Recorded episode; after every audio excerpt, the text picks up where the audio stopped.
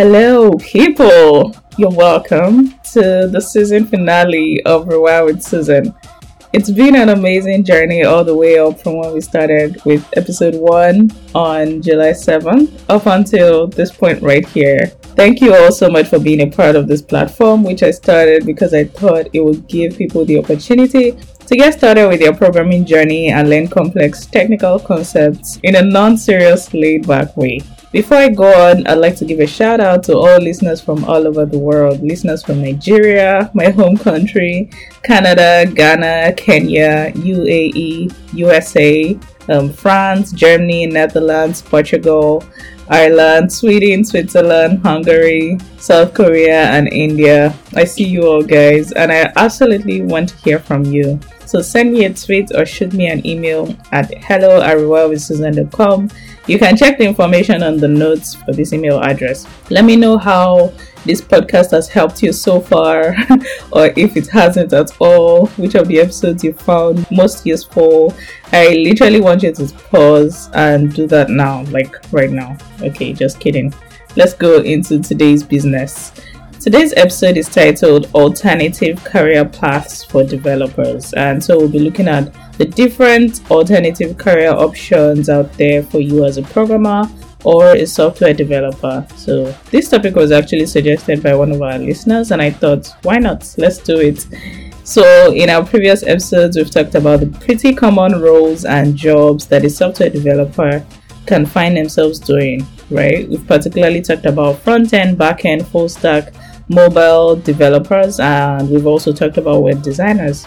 This episode will take a new turn to discuss some roles that we've not really talked about, and the purpose is to basically let you know what these roles entail should you decide you want to do something new. So, there's quite a number of them, but for the purpose of this episode, we'll only be discussing five of them. First, we'll look at data science. so this is a common buzzword these days, right? Everyone is talking about data. Data this, data that. Data is life, and so on and so forth. Well, data science is actually a huge and fast growing area. Data scientists basically try to make the best use of data and properly manipulate, store, and organize it to help businesses make better decisions on their products. So if you like to go into data science, a knowledge of math and statistics come in pretty handy. And it's also useful to learn either R programming language or Python. Okay, has anyone seen this movie on Netflix? It's a documentary actually. It's called The Social Dilemma. I saw it recently and I found it pretty interesting. It gives you a sense of how valuable your data is to big organizations, how they can study patterns and trends from websites you visit, and simple actions you take online, like even just making a comment on somebody's post, right? And they are basically able to use this information to make predictions on things you're likely to do by providing them as suggestions on your social media feed. So it's quite an eye opener, and I found it, though a little creepy, but really educating. I personally think data science and all related careers like data engineering will play a huge part in the future of technology and in our world in general. And so it's not going away anytime soon. Next, we'll be looking at DevOps. So, DevOps is the cool short name for developer operations. So, people who work here combine software development and IT operations. So they focus on things like how many computers in the cloud do we need? How do we fix this latest security bug? How do we back up these databases to make sure information isn't lost? And in doing this, they increase the team's velocity by automating a lot of processes.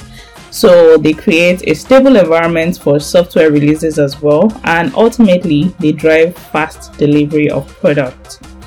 So the essential skills for people that want to work in DevOps would be having knowledge about virtual version control systems such as Git. There's an episode on Git that we have. It will be added to the show notes.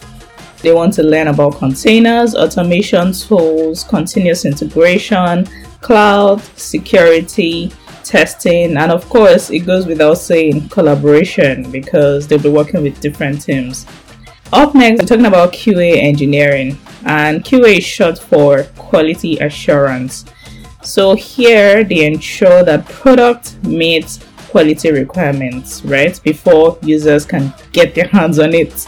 So they develop software that tests products essentially. And QA engineers are mostly found in larger organizations, right? Small companies will typically have developers test their own code but there are also a lot of small companies that actually have QAs.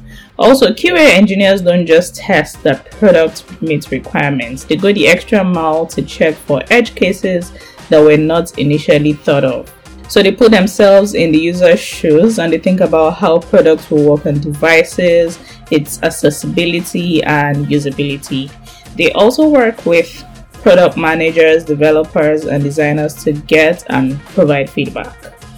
The next peak is the embedded systems engineer. So this is also a profession you might find interesting as well.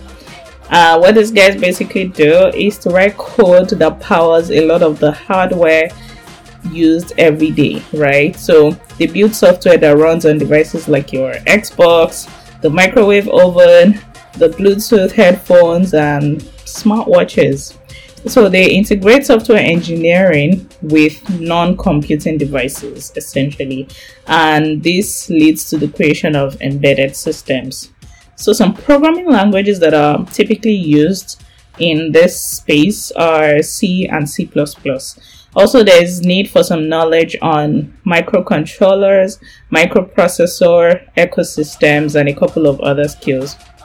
Now, I find this pretty interesting because I did a course on electronics. By the way, I studied electrical electronics in school, in university. I found no part of electronics interesting, I tell you. And I had this friend that was literally always dying to be in the classes. How are you enjoying this? I don't understand. Please tell me, enlighten me. You know, I was so glad when I wrote my last paper in this course because I was like, I'm done with you, finally. Please let me just move on. Anyway, so that's it about embedded systems engineering. Finally, we're going to talk about the sales engineer. So, this is another profession you might find interesting if you kind of like a blend between business and technology. Some common titles for this role are technical sales engineer, pre sales consultant, pre sales engineer, solutions engineer, or customer engineer. I think I like the definition Wikipedia gives to a sales engineer, right? It, it refers to a sales engineer as as a salesperson that understands and can apply engineering and an engineer that understands how to sell engineered systems. And I think that's pretty accurate. What really gives them the edge is being able to properly articulate how a product or a service can add value to a potential customer, right? So, so let's say your your company produces microphones, right? Your as the sales engineer, your job is to allow your potential clients to see the reason why your microphones are the best in the market, right? Why they should be purchasing your microphone, why no other microphone does what your microphone does, the edge that this mic has over other mics, right? And how it's going to add value to their company. So this is the work of the sales engineer, right?